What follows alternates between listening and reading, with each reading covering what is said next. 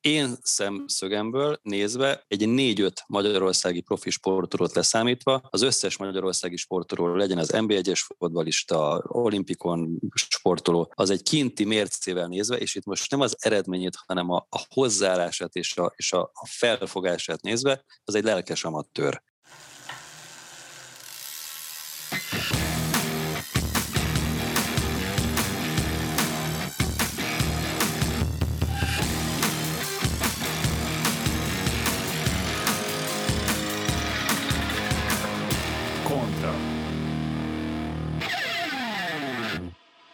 Szervusztok, kedves hallgatóink! Ez a Kontra, Grósz Béla. Bognár Tamás. És a 24.hu podcastja. Van az a korszak az ember életében, amikor azt gondolja, hogy mm, hát legalább mutáns, hanem szuperhős, és hogy gyakorlatilag mindent meg tud tenni a testével. Tehát nem kell pihenni, bármennyit tudsz edzeni és regenerálódsz, mindent megeszel, és semmit sem hízol tőle. Köszönöm szépen a szüleimnek, nálam egyik se jött be Úgyhogy ezért volt az, hogy 22 évesen nekem egy ilyen nagyon-nagyon komoly impact sportnál, mint a kerékpár, át kellett esnem egy térnőtétem. És a mai vendégemmel lehet, hogy én azt gondolom, hogy ő már nem emlékszik erre, hogy akkor kerültem a kezeik közé, de dr. Magyar Mátyás a mai vendégünk. Sziasztok!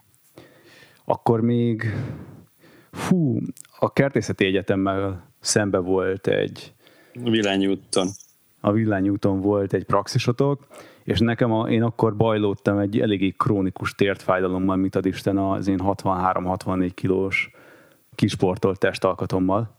Úgy néztem ki, mint a vízipók körülbelül.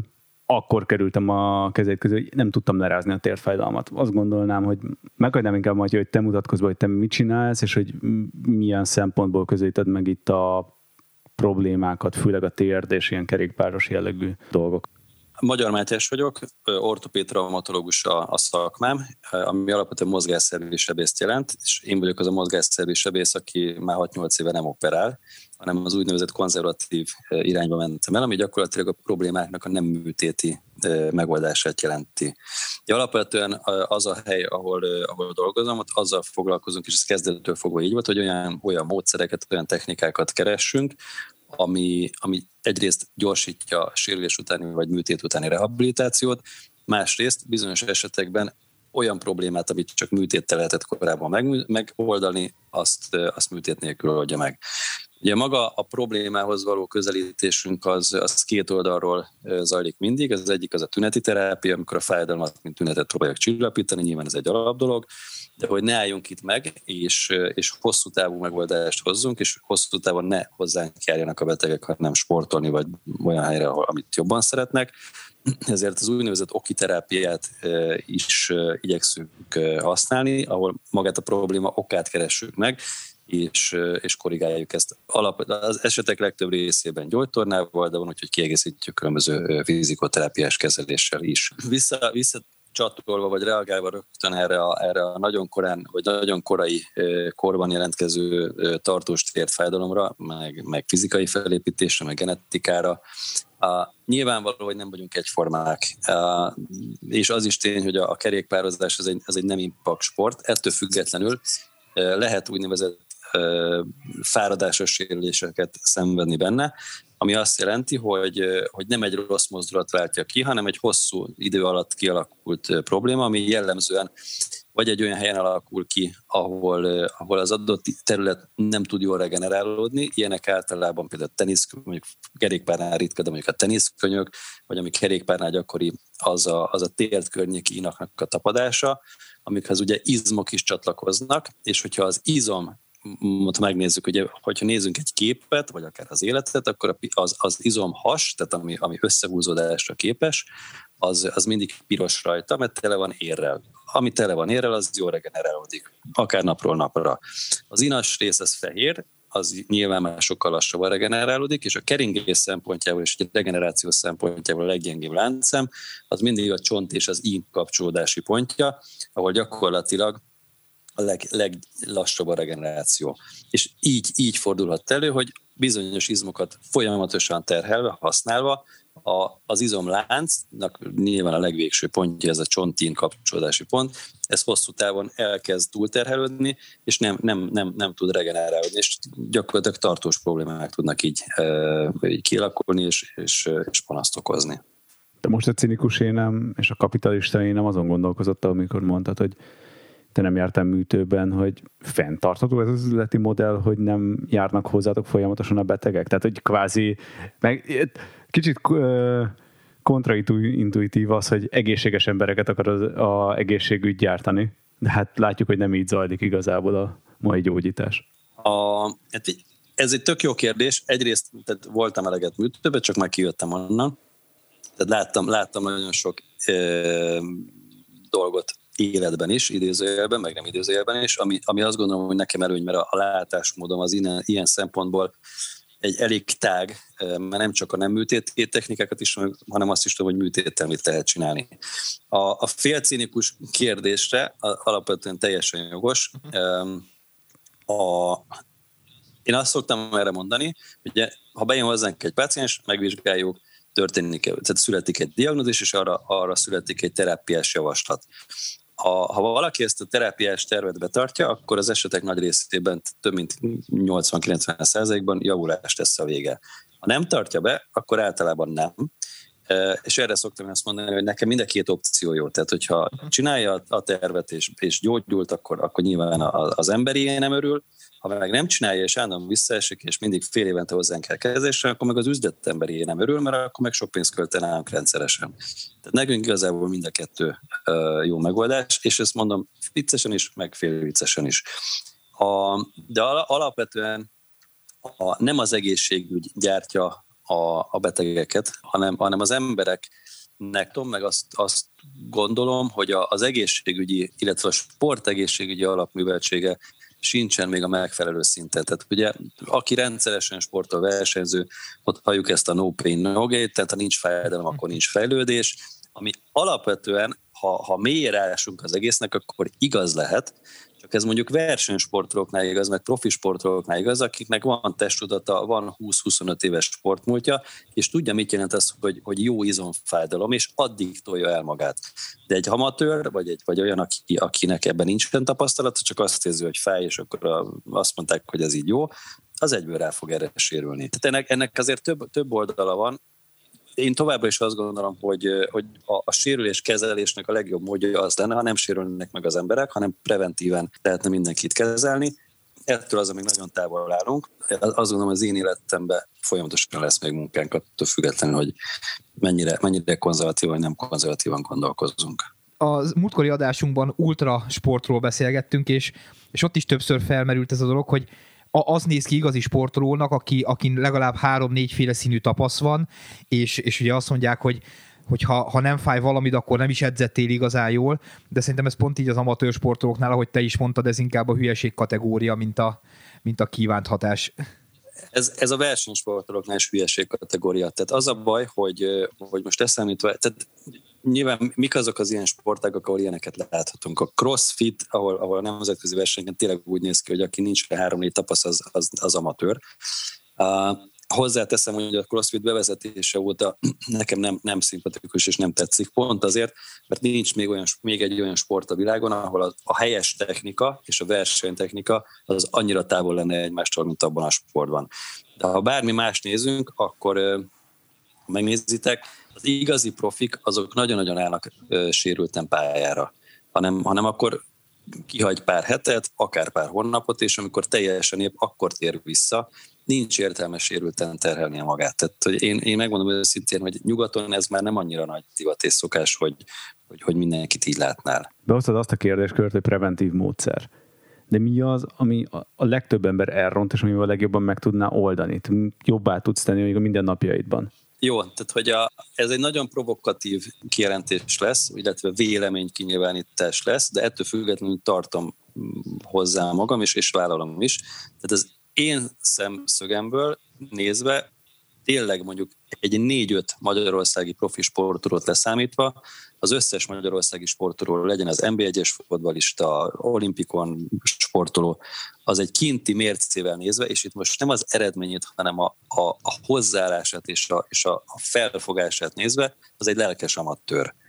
Gyakorlatilag Magyarországon nincs olyan sportoló, és mondom ezt a négy ötöt számítva, aki rendszeresen gyuratna, akinek szakmailag és, és személyre szabottan neki lenne összeállítva a, a, az étrendje, akinek regenerációs terve lenne, akinek egy hónapra minimum előre meg lenne tervezve az edzés terve, e, aki tudja mondjuk egy, egy fél évre előre a versenybeosztását, és gyakorlatilag innentől kezdve, hogy ez nincs, folyamatosan adhok terheléseket kap. Az emberi szervezet, és behoztad az ultrasportot, az gyakorlatilag bármire képes. Most nyilván vannak genetikai határok, de, de, de egy maratoni, tehát egy, egy átlagos testalkatú emberből tudok csinálni maratoni futót, majd ezt követően tudok belőle csinálni testépítő versenyzőt is, ha, és itt jön a, a, a, a nagyon komoly felvetés, ha elég időt adok rá. De gyakorlatilag szinte bárkit le, le tudom futatni a maratont, hogyha nem egy év alatt akarja lefutni, hanem három év alatt, és szinte bárki föl tudunk te, gyúrni bármekkorára, hogyha azt nem két év alatt, vagy fél év alatt akarja elérni, hanem, hanem ad rá 4, 5, 8, 10 évet. Mert, mert alkalmazkodik hozzá a szervezet, és hogyha kap időt hozzá, akkor szépen át fogja építeni magát. Erről szól, a, tehát ezért fogyaszt nagyon sok energiát a szervezetünk, ezért tud alkalmazkodni bármihez, és ezért tud, ezért tud nagyon-nagyon sokféle teljesítményt leadni. Azért ez a, ez a profi sportolók száma, ez megdöbbentett, amit mondtál az elején. Ezt sajnos vállalom, ez a valóság itthon.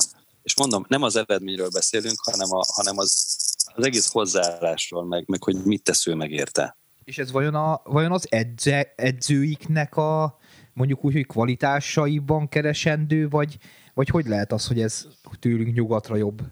Más, más a szocializáció. Én saját például teniszez, teniszversenyző voltam, és amikor 14-15 éves voltam, akkor kim voltam Ausztriában, és a, a kinti osztrák edző az annyit mondott, hogy nyilván általánosítva, de hogy az a baj veletek magyarokkal, és itt most alapvetően a teniszversenyzőkre gondolt, mert én voltam az egyetlen, akivel foglalkozott, hogy nálatok, ha valaki délelőtt délután edz, úgy táplálkozik, mint egy sportoló, úgy él, mint egy sportoló, nálatok az már tehetség mi akkor kezdünk el vele foglalkozni.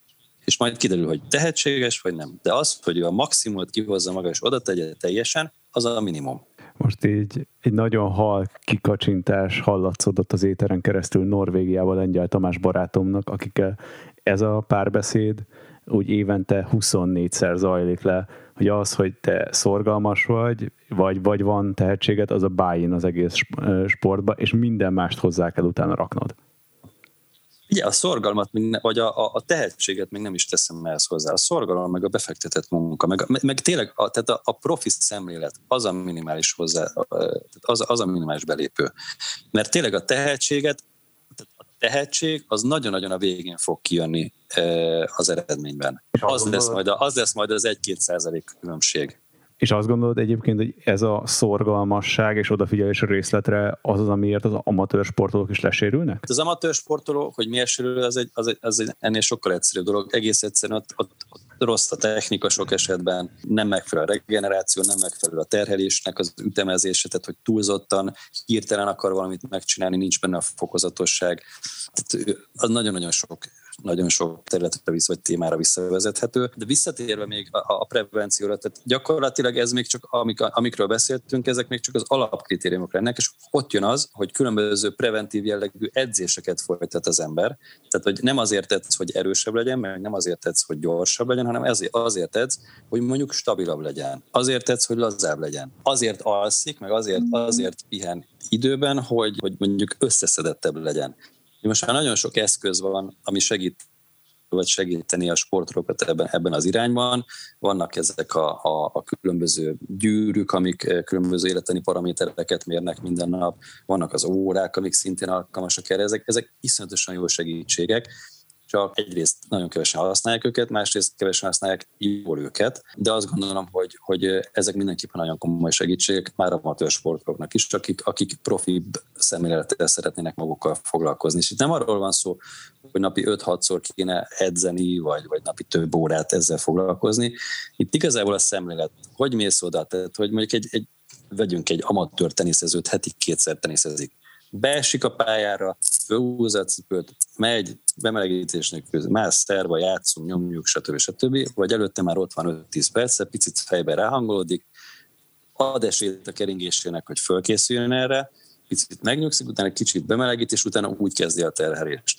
Gyakorlatilag amiről beszélünk, az 10-15 perc különbség hatásában, meg, meg, meg, meg rizikófaktorában viszont ég és föld. És ugyanez vonatkozik nyilván, hogyha most ö, ö, visszatérünk rátok a kerékpárnál, tehát hogy úgy néz ki, hogy fölülök rá és tolom. Mert annak is ezer módja van, hogy hogy lehet, hogy lehet ezt, ezt jól megcsinálni. Vagy úgy csinálni, hogy ezt csökkentsük annak a valószínűségét, hogy, hogy, hogy sérülést legyen. Nyilván ugye nálatok kétféle fő rizikófaktor. Az egyik, amikor estek, a másik viszont tipikusan ez a, ez a, ez a fáradásos sérülés kategória, amikor vagy rossz ütemben, tehát túlzottan hirtelen kap valami terhelést a szervezet, vagy rossz technikát ismételtek folyamatosan. És ugye ez egy nagyon nagy ismétlésszámon végrehajtott sport. Ugye ezért hangsúlyozzák azt, hogy nagyon nem mindegy, hogy hogy van beállítva az ülés, hogy van beállítva, tehát hogy, mekkor, hogy, hogy van az a, a kerékpár összerakva a saját adottságaidnak. Itt ugye erőkarokról, forgatónyomatékokról beszélünk, ahol hogyha van két-három fokos eltérés, ez már nagyon nagy különbséget hozhat. Csak egy órás kerékpározásnál alapvetően több ezer ismétlés számról beszélünk. Igen, és egyébként ez, ez nagyon jó, hogy mondtad ezt a bemelegítés kérdését, mert én, én annak idején teljesen amatőrként nagyon sok maraton hosszú távot mentem, tehát ezek a 80-100-120 kilométeres hegyi, hegyi kerékpáros maratonok, ahol ugye, mivel mi amatőrök voltunk, jellemzően mondjuk 5-6-7 órás menetidőkről beszélünk, és a profikat kivéve, tehát mondjuk a, a top 20-at kivéve nem láttam bemelegítést, tehát hogy elmentek volna előtte legalább valami enyhe emelkedőn bemelegíteni, vagy legalább görgőztek volna, vagy bármi. És a, és a verseny után is nagyjából ez a eldőlünk a, eldőlünk a fűbe, vagy maximum elmegyünk egy sörér, és akkor ez a levezetés. Tehát, hogy, hogy az ember 6-7 órán keresztül szervezetét ott strapálja, és utána meg ez az ülök kb. egy, aztán meg beül az autóba és hazamegy. Hát persze, meg, meg gondold el, hogy hogy készült, milyen, folyad, milyen folyadékot fogyaszt előtte, mit eszik előtte, közben, utána. Tehát, hogy igen, ennek ezer, ezer faktora van, és nem is biztos, hogy csak a, a görgözés, meg a, meg a kisebb lejtőre föltekerés.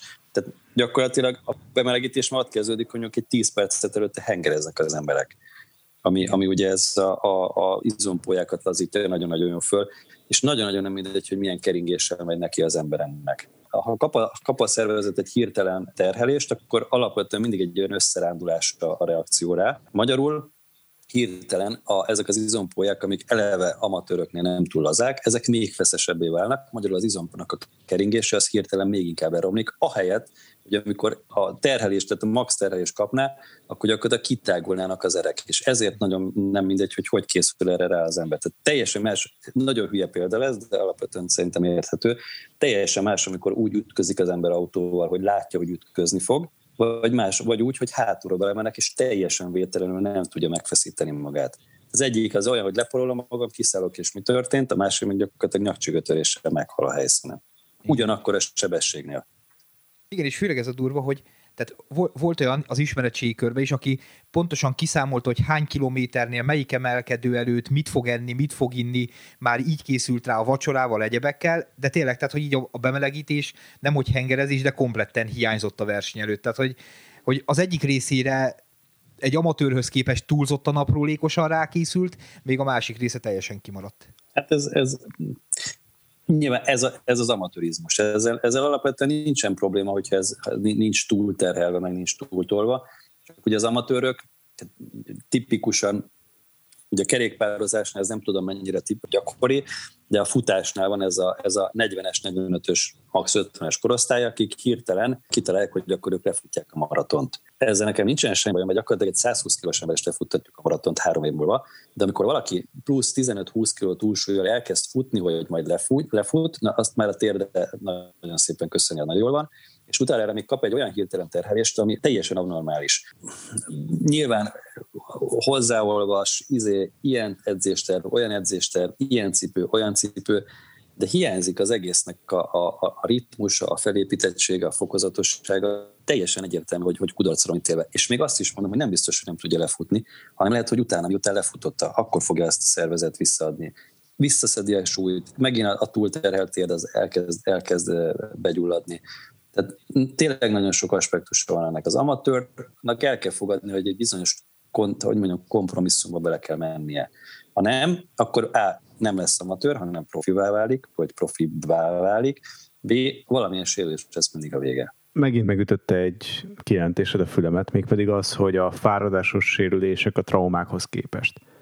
Te a praxisodban hogy látod ennek az arányát? Mennyi 50-50, vagy miről beszélünk? Hát ugye azért nehéz ezt összehasonlítani, mert mikor kórházban dolgoztam, nem nagyon láttam fáradásos sérülést, mert ez nem hozzánk jött be. A, itt a rendelő meg ritkán látok fejre esett bringást, mert az meg, az meg nem ide jön be, hanem azt a mentő máshol viszi. Uh, nem tudnám megmondani ezt, hogy, hogy ennek mi, a, mi az arány, erre biztos, hogy vannak tök jó statisztikák, megmondom őszintén, hogy ilyen szinten nem készültem föl a, a bringa specifikusan, de ha, ha, ha tipp, tippelnem kéne, akkor nagyobb arányú lenne a fáradásos sérülés, mint a baleset. És akkor... Most össze, összevetjük a hegyit, vagy összerakjuk a hegyi kerékpárt az országútival is. Az megvan az a hasonlat, hogy a Covid olyan, mint a keresztapa három konyhelete, amikor azt mondja az öreg Don, hogy amikor már azt hittem végre kiszállhatok, ismét visszahúznak. De remélhetőleg most már végre búcsút mondhatunk a lezárásoknak, és nem kell egy napig sem dekatonok nélkül maradnunk. Látogass meg a 24 áruház egyikét, és ismerd meg az aktuális kollekciót, vagy csak hozz be a bringád egy tavaszi szervizre. Igen, és erre kapcsolatban rá a következő kérdésem, hogy miért van mégis az, hogyha fáradásos sérülésekről beszélünk, amit ugye magad okoztat, tehát nem az volt, hogy elütött a villamos, vagy éppen 120-szal a Kitzbühler hornról leestél a szakadékba, és valami mechanikai sérülés érte, amit, hogy mondjam, a mai orvos tudomány mondom, hogy sokkal fejlettebb, mint 140 évvel ezelőtt, ezt feltételezem, nem vagyok orvos, csak gondolom, de hogy hogy most meg tudják menteni az életed, meg a végtagodat, akkor nem tudták, viszont ugyanaz a megoldás arra, arra hogyha leesel a szakadékba, mint arra, hogyha mondjuk hat év konzekvens hülyeséggel szétarálod a térdedet, mint ahogy a egyik műsorvezető kollégánk csinálta, aki most beszél. Hát gyakorlatilag, a, a, és akkor itt, én, én meg itt csatolok vissza az elejére, amit mondtam, hogy az egészségügyi, illetve a sportegészségügyi alapműveltségünk az nagyon alacsony szinten áll. Tehát az emberek nem tudják, hogy, tehát nagyon, nagyon alap dolgot mondok. A fájdalmat még mindig nem kezelik helyén. Tehát sokan azt gondolják, hogy, hogy a bizonyos szintű fájdalom az jó. Elkeserítek mindenkit, nincs jó fájdalom. Tehát az egyetlen fájdalom, aminek pozitív a produktuma, a szülési fájdalom, mert ott, ott, ott normál esetben születik egy baba, de, de az is azért keletkezik, tehát a fájdalomnak a definíciója az az, hogy potenciális szöveti károsodáskor jelzi, vagy jelentkezik a szervezetben. Magyarul, amikor a szervezet azt érzi, hogy baj lesz, akkor ő küld egy fájdalomjelet, ami a legzseniálisabb dolog a világon. Nem csoda, hogyha valakiben nincs fájdalomjelet, az nem, az, az nem tud életképes maradni. Így ad esélyt a szervezet arra, hogy, hogy korrigáljunk valamit. Most, hogyha ezt a jelet mi nem veszük figyelembe, vagy elnyomjuk fájdalomcsillapítóval, akkor ne csodálkozunk azon, hogy hosszabb távon probléma lesz. Tehát az a fajta, ugye na, több előadást tartottam erről is, tehát alapvetően mi, melyik típusú fájdalommal kell foglalkozni? Szerintem mindegyikkel, de hogyha nagyon, ha egy picit lazítani akarunk ezen, akkor azt mondanám, hogy ami két-három napnál tovább tart, azzal mindenképpen, vagy ami ugyanarra a terhelésre rendszeresen előjön, tehát ha valaki hetente egyszer fölmegy hegyre bingázni, és utána mindig fáj a térde, hónapokon keresztül, hiába múlik el hétfőre, vagy hiába múlik el másnapra, az nem oké, az egy probléma, az rendszeresen fönnáll. E, és azzal foglalkozni kell, mert az előbb-utóbb elmélyíti ezt az egészet, és minél régebbi problémával jön hozzánk valaki, most a viccesen mondanám, vagy, vagy, vagy arrogáns, akkor annál drágább lesz, de annál hosszabb ideig fog tartani. Hát erre nagyjából én két standard válaszat találkoztam a legtöbb orvos ismerősömnél. Az is hozzátartozik, hogy amúgy Tomi tudja, hogy én teljesen tesztelni tudom a magyar egészségügyet. Gyakorlatilag, amikor egy orsövény műtéten van, akkor rá kell írni alkoholos filccel a combjaimról, hogy légy szíves, ne vágjátok le, mert valami balfékség tudja, hogy történni fog, és ami awkward story lesz a vége, amit majd 5-6 év múlva egy másfél üveg csévi dragon keserű mellett mesélünk. De hogy miért az a két válasz az általános orvosoktól, hogy uram, hagyja abba a kerékpározást, ez nem önnek való, vagy egyébként fel kell, hogy vágjuk önt?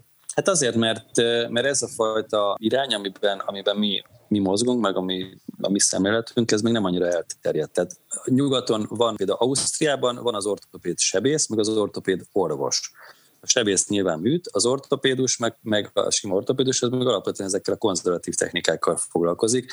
Nálunk ugye ő, ez lenne a reumatológus, de az meg egy picit más szakma. A hagyja abba a sportot, azzal, azzal nagyon nem tudok én semmit kezdeni. Tehát alapvetően ez most már egy hosszú-hosszú évek óta fennálló trend a sportban, meg nyugaton, hogyha valaki megsérül, az ne hagyja abba a sportot, hanem azt a típusú mozgást, ami fájdalmat okoz neki, azt ne végezze az egy, az egy baromi ritka eset, hogy valakit eh, lebeszélünk valamelyik sporttevékenységről. Sokkal inkább azon vagyunk, hogy, eh, hogy inkább fölkészítsük rá és fölépítsük megint, hogy tudja ezt végezni. De szerencsés esetben az ember olyan sportot csinál, ez ugye munkára sajnos nem annyira jellemző, de a sportnál azért ez nem annyira ritka, amit élvez, amit szeret. És, és a mindennapi életből, a stresszből, a munkából, a családi problémákból oda menekül, vagy ott tud, tud ebből egy kicsit kiszakadni. Most, hogyha ezt elveszük tőle, hogy mondjam, tehát az, a, az, a, az, a, az, egy, az egy különös kegyetlenség elkövetett történet, amit akkor csinálok meg, hogyha tényleg nagyon muszáj, és nincs más út. De, de, de az, az, az a legesleges utolsó. Alapból valakire kimondani, hogy ezt ne csinálja, az megmondom őszintén, az, az nem a mi útunk. És én, én sem tudok vele mit kezdeni. Tehát sem, sem laikusként, vagy magánemberként, sem, sem, sem orvosként. Nem gondolom, hogy ez a, ez a helyes út. A műtét lehet, hogy egy picit hosszabb gondolatmenet ez. Tehát alapvetően sok, sok esetben az emberek félnek a műtéttől. E, részben azért, mert, mert senki nem szereti, hogyha vagdossák, hozzáteszem tök jogosan. Másrészt meg hallani azt, hogy így sikerült, úgy sikerültem, hogy sikerült, ami szintén egy, egy, egy tényszerű dolog.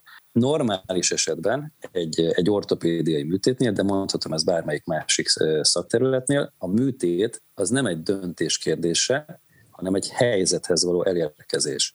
Magyarul, hogyha vannak egy tért panasza, nem tudjuk, hogy mi miatt. Valami elkezdett fájni a térd elkezdjük kivizsgálni. Megnézzük, hogy, hogy, hogy mi állhat a panaszainak a hátterében, és ha valami olyat találunk, ami, ami mondjuk lehetséges, hogy műtét nélkül gyógyítható, például a, be, a térben létezik egy belső rostos sport, ez a meniskusz, ami bizonyos esetekben tud regenerálódni. Nagyon ritka, tehát mondjuk egy ilyen 15-20 százalék, de azért előfordul.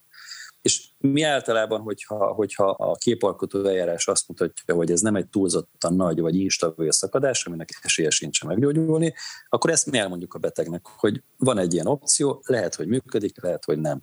És hogyha végigjárjuk a konzervatív utat, és, és megcsináljuk a kezeléseket, megcsináljuk a gyógytornát, és még mindig panaszos, nem probléma, vagy de, hogy mondjam, nem, nem kérdés onnantól, hogy műteni kell, vagy nem, mert mindent megtettünk, hogy működjön, nem működik, akkor műteni kell. Tehát, hogy gyakorlatilag egy csomó esetben, egy térprotézis esetében vannak, tehát nagyon sokan félnek tőle. Van benne némi jogosság, azt mondom, de hogyha valaki nem egyből a térprotézist választja, hanem azt mondja, hogy jó, akkor gyógytornázom fél évet, megpróbálom a hialuronstavas injekciókat, megpróbálom a manuál terápiát, hogy fölazítsuk a térkörnyi kézomzatot, és vagy nem javul, vagy javul, de nem eléggé, akkor sokkal-sokkal könnyebben hajtja bele a fejét ebbe az, erre az útra, vagy dönt ez emellett az út mellett, mint hogyha ezeket nem járta volna végig, mert onnantól kezdve marad benne egy kérdő, hogy mi lett volna, ha. Így, hogy végigjárja ezeket, és kizár minden lehetőséget, így gyakorlatilag egyenes út vezet a műtőbe, és nem kell döntenie, nem kell a fejét a falba verni, hogyha nem sikerül műtét, hogy rosszul döntöttem, mert nem volt más opció. Egyébként tök fura, mert bringás körökben sokszor hallottam azt, hogy hogy a műtétre úgy gondolnak, mondjuk egy térműtétre, mint hogyha a fogászatra menne az ember, hogy jaj, a fáj a fogam, elmegyek, gyökérkezelik, megcsinálják, és megyek tovább. Tehát, hogy szerintem sokan nem akkora jelentőséggel gondolnak egy térműtétre, mint amilyen valójában. Szerintem akinek volt már bármilyen műtétje, az másképp gondol erre. Nézd, mondjuk egy térdartoszkópiát, azt szerintem két, két hibát lehet elkövetni, hogyha az ember felfújja, vagy hogyha elbagatelizálja. Tehát alapvetően túl misztifikálni sem kell, mert valóban egy rutin műtét, de azzal azért legyünk tisztában, hogy mondjuk 100 műtétből 5-10 százalékban kialakul egy úgynevezett reaktív szinovitis, ami azt jelenti, hogy az ízületi belhártya az begyullad.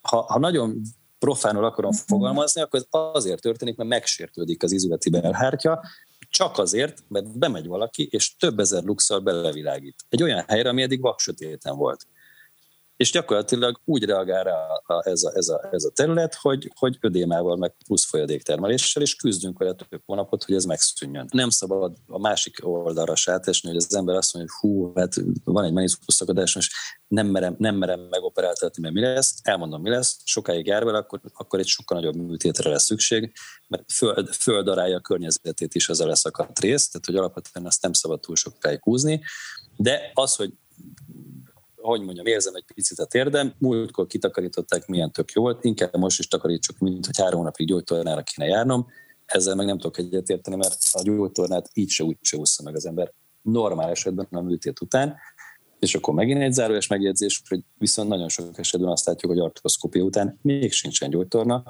mert, mert valóban sok esetben az orvos is azt gondolja, hogy azzal, hogy ő kivágta azt a sérült részt, ez a megoldott a probléma. De úgy, hogyha most már belecsaptunk a térdműtétekbe, az, hogy nekem Hát most már nem emlékszek, olyan régen volt. Többnyire a bevásárló listára se szoktam emlékezni. Maximum a Jean meg a Tony kijön mindig haza. Az normális egyébként, hogy mondjuk egy térműtét után nagyon ropog az ember térde. Tök mindegy, hogy mennyit iszik, mennyire van bemelegedve. Nekem például ez van. Tehát ott van valami strukturális hiba. Most így mindenféle kötelezettség nélkül mondhatod. Nem feltétlenül van. Tehát alapvetően ugye több dolog miatt ropoghat. Az egyik az amiatt van, hogy ott történt egy, mondjuk kivágtak valamit, vagy ki, ki, kiszedtek egy részt, és ott, ott gyakorlatilag keretkezett egy újfajta felszín, aminek be kell kicsit kopnia. Ez a ritkábbik. Gyakoribb az az, hogy a műtétet követően az izomzatnak a tónusa megváltozik, és így, a, így az izoleti toknak, illetve az izoleti tok mellett elhaladó inaknak a tónusa is megváltozik, és bizonyos helyzetekben egész egyszerűen pattan egyet, amíg, amíg átugrik az egyik, egyik a másikon. Ezt alapvetően manuál terápiával tök ki lehet lazítani. Ugye a harmadik, amikor meg kenési probléma van, azt meg hialuronsavas injekcióval szoktuk, szoktuk kezelni, és sok esetben arra, arra tök jól javul. Ugye a, a ropogásnál ott, ott mindig fölteszik a kérdést, hogy most ezzel kell foglalkozni, nem kell foglalkozni. Én azt gondolom, hogy azzal a fajta ropogással, ami, ami újszerű, tehát eddig nem volt, de megjelent, vagy, megvált, vagy volt, de mondjuk erősödött, tehát megváltozott a jellege, illetve bármelyik robogásról, ami panaszt okoz, azzal kell foglalkozni. Az összes többivel azon nem kell foglalkozni. Az a ropogás, ami mindig megvolt, nem nagyon változik, és alapvetően nem okoz semmilyen panaszt, azzal, azzal nem nagyon kell foglalkozni. Nyilvánvalóan ne ropogtassa az ember semmiért, ezt hosszú távon nem teszünk ott semminek, de az, hogy napjában párszor roppan egyet, az, azt gondolom, hogy az, és egyébként semmi, semmi más tünet nincs, vagy nincs, azzal nem kell foglalkozni. Hát itt az egyetlen komoly panasz az, amikor Junior G-t lefektetem, és a Holt csend gyerekszobában éppen megrecsen egyet a térdem. De ő meg már hozzászokott, gondolom, nem, nem ébredt föl minden második alkalommal. Hát, Vagy ha fölébred, akkor, csak, fölébred, akkor annyit mondod, hogy csak apa volt, és már vissza is az. De tudod, hogy van az az első évnél a gyereknél, hogy ö, olyan szép volt, hogy nem is emlékszel, mert annyira álmos vagy, úgyhogy így olyan kialvatlanak vagyunk, hogy nem igazán tudom megmondani, hogy pontosan hány alkalommal veszi zokon de ahogy, ahogy most hallom, most szerintem a térded ropogása nem ébreszteni fel jobban. Igen, itt a, a Contra Podcast nagyon jól lebiztosított stúdiójának a háttérzajai. Hát ez az élet. Úgyhogy tért fájdalmaknál vagyunk. Nem tudom nem kikerülni azt a kérdést, ami szerintem most egyre inkább jó, a magyar maximum szerintem az ilyen nőklapja, meg a díványban jelenik meg, hogy az ülés mennyire káros, de ugye, és ezzel szívattak engem gimibe is, hogy most mit tekintem magamat válogatott sportolnak, igazából ülősportot csinálok, olyan volt, mint hogyha pecáznék egész nap. Mennyire rossz az, hogy mondjuk valaki ül mondjuk 8-10 órát a munkahelyen, aztán utána a nyerekben is még ül. Tehát ehhez azt kell látni, hogy a, az emberi szervezet az a mozgásra lett kitalálva. Tehát nem, a nyuga, nem, a, nem az ülésre, nem a fekvésre, nem az állásra, a mozgásra. Pont ezért az ülőmunkát sem bírja, de ez nem azt jelenti, hogy nem szabad embereknek ülőmunkát végezni, mert ez gyakorlatilag a mostani civilizációnkban ez, ez, egy, ez egy megvalósíthatatlan dolog lenne. Sokkal inkább azt jelenti, hogy aki ülőmunkát végez, annak egy csomó minden kiegészítő dolgot, vagy regeneráló dolgot meg kellene csinálni. Tehát mit két hetente masszázsra járni, bizonyos fajta mozgásforrát beiktatni az életébe, illetve napi szinten 10-15 percenként csak annyi, hogy fölállni a székből, kinyújtani a lábat és visszaülni. Ugye ez azért nagyon fontos, mert például a lábszárnak a keringését, ha megnézzük, akkor a lábszárba jutó vért, az kettő dolog hajtja vissza a szív fele. Az egyik az a vér, ami jön a szív és tolja maga előtt, a másik pedig az úgynevezett izompumpa, amikor mondjuk a vádi összehúzódik, összenyomja a benne levő vénákat, és ugye az előre préseli a vért vissza a szív fele, és ezért van billentyű a vénákban, hogy egy irányba terelje. És az a durva, hogy ennek az aránya az egy ilyen 40-60 százalék, vagy 30-70, az izompumpa javára. Magyarul az a, az a, a faktor, hogy jön a vér és tolja a vért maga előtt, az 30-40 százalék, a 60-70 százalék, az pedig maga az izompumpa. Magyarul, ha egész nap ülünk, akkor pang a vérünk, és nincs, nincs normális anyagcsere, nincs normális hormonképződés, és hogyha erre utána fölpattan az ember, gyakorlatilag most túlzás nélkül mondom, 10-15 perc időkülönbségében befejezi a munkát, és, már, és mondjuk azzal teker haza ezerrel, vagy a, a, a munkáján átköltözik és megy mindenféle bemelegítés nélkül bringázni, hát kevés rosszabb dolgot tudok elképzelni. Tehát annál még az is egészségesebb, mint hogyha nem teker talán lehet, hogy a home office még ezen a helyzeten rontott is, mert ugye sokan vannak otthon, egész nap ülnek, csinálják a számítógép előtt a dolgokat, majd rögtön otthonról lehet menni bringázni, tehát nincs az, hogy haza tömegközlekedik, vagy elmegy még boltba, tehát az, az már legalább valami mozgás előtte. Kifejezetten így van, én is azt gondolom. Tehát, hogy meg ezt is látjuk egyébként, tehát rengeteg, rengeteg sérültünk van, problémásunk van most már, gyakorlatilag most már egy éve, aminek, ami két dologra vezethető vissza. Egyik az, hogy sokat ül, és aztán hirtelen terhel, a másik az, aki, akitől elvették a lehetőséget, hogy sportoljon, és, és a mozgás hiány gyakorlatilag, hogy eddig folyamatosan mozgás voltak az izületei, az megszűnt, és gyakorlatilag ezért lesz panaszos.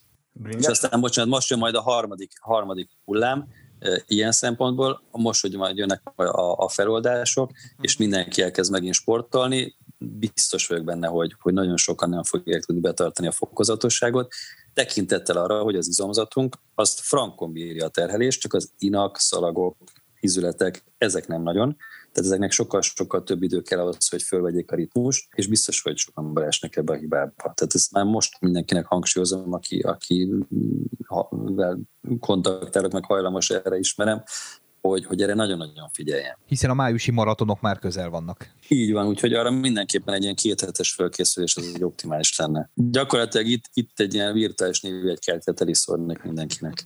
Igen, pont ezen gondolkoztam, hogy azért egy szarabb napodon, amikor rosszabbul sikerülnek a dolgok, akkor kibatyogsz gondolom egy doboz borsodival, felcissented, leülsz a Margit szigeten, és nézed az össze-vissza kacsázó térdeket és csípőket, és azon gondolsz, hogy azért mindig lesz neked ügyfeled. Igen, de nekünk van egy edzőtermünk, elég, hogy csak ott kinézek az ablakon, és megnézem, mi történik ott. De hogyha már testrészeknél vagyunk, bringásoknál mi volt ez a testrész, illetve nem is testrész, mert valószínűleg egyébként most kihajolok az ablakon, de a térdlász, az a jellegű tér, a térsérülés, amivel legtöbbször találkoztál? A, a bringásoknál a leggyakoribb az, az a patella fájdalom, tehát a térkalácsnak a, a fájdalma, az pedig azért van, mert ugye a combizomzat az, ami a leginkább igénybe van véve a bringánál, és hogy a négyfejű combizom, tehát a négyfejű combizom az úgy néz ki, hogy belesugárzik a tértkalácsba, majd utána egy inon keresztül a slipcsonton tapad. És hogyha a négyfejű combizom túl van terhelve, akkor az összehúzódik, az gyakorlatilag megfeszíti a tértkalácson keresztül a, a tértkalács inat, tehát a patalainat, és a tértkalács és a combcsont közti ízület, ez egy nagyobb nyomás alá kerül, és gyakorlatilag úgy dörzsölődik, és nő a, nő a ebben a rendszerben, és hogyha így tereli tovább az ember, akkor előbb-utóbb be fog gyulladni, illetve panaszt okoz. Tehát messze-messze bringásoknál a térd, térd probléma a, a leggyakoribb, és nyilván, nyilván, hogyha nagyon sokat vagy rossz helyzetben ül az ember, vagy volt már egy előérintettsége derék probléma táján, akkor a derék probléma a második. Az összes többi panaszt fel tudnám sorolni, mert alapvetően nincs nagyon mással jelentkeznek. És igazából már a TV torna óta tudjuk, hogy a helyes megoldása az ilyen tértnek, hogy lenyújtsuk az izmot, az, hogy odaállok és felhúzom a bokámat, nem? És ezzel meg tudom oldani. Nagyon őszintén megmondom, én, én a nyújtás, fontos a nyújtás, de, de szerintem sokkal-sokkal fontosabb a, a, az előkezelés a részeknek ezekkel a hengerekkel, meg a labdákkal.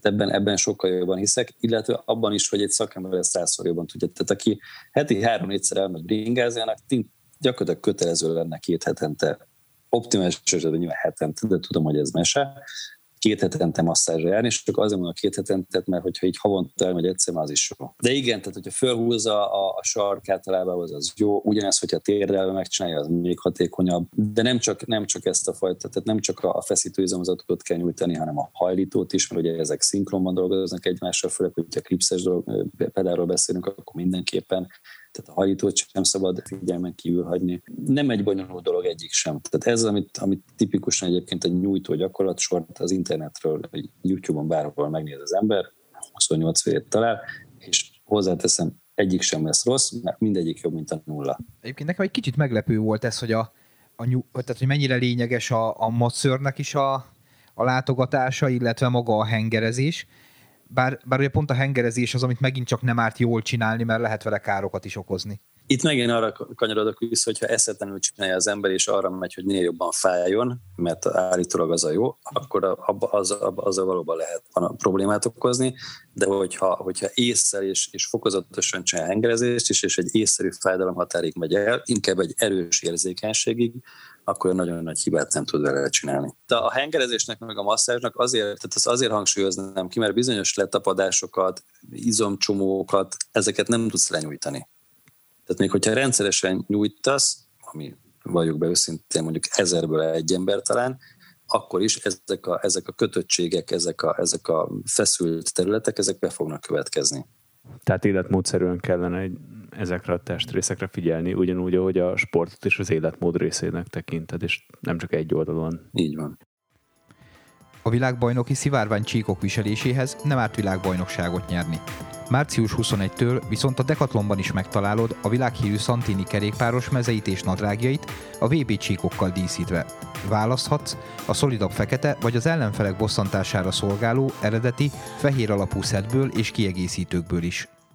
Ugye szóba hoztad a hajlítót, és hogy mennyire négyfői combizom domináns maga a kerékpározás. Itt drága Tamás rátalált itt az erőemelésre és az erőfejlesztésre Nekem annó a kedvencem volt a felhúzás, és meglepő mód, ahogy erősödtem a felhúzásban például, úgy javult a térdem állapota is. Ez, ez csak nektek meglepő. Bocsánat, hogy ezt mondtam. Tehát alapvetően a, mi a, a rendelőben, nekünk van egy úgynevezett dinamométerünk, ahol pontosan ezt nézzük meg, hogy a, a feszítő és a hajlító oldal milyen maximális erőleadásra képes, és ennek valóban van egy egy normál aránya, ez általában egy ilyen, ilyen 70% környéki, bizonyos sportoknál alacsony, bizonyos sportoknál elengedjük magasabb szintig, de általában ez a, ez a normál arány. És hogyha, hogyha ez felborul, akkor gyakorlatilag a, a térnek a, a stabilitása, a mozgás koordinációja is megváltozik, illetve bizonyos irányban vagy túlterhelődik, vagy ellenállás ellen dolgozik, és, és így önmagában már egy izomaránytalanság, az ki tud váltani fáradásos sérülést, anélkül, hogy rossz lenne mondjuk a technika. Ez nem tudom, mennyire volt így érthető, de, de ez, egy, ez egy nagyon-nagyon fontos dolog.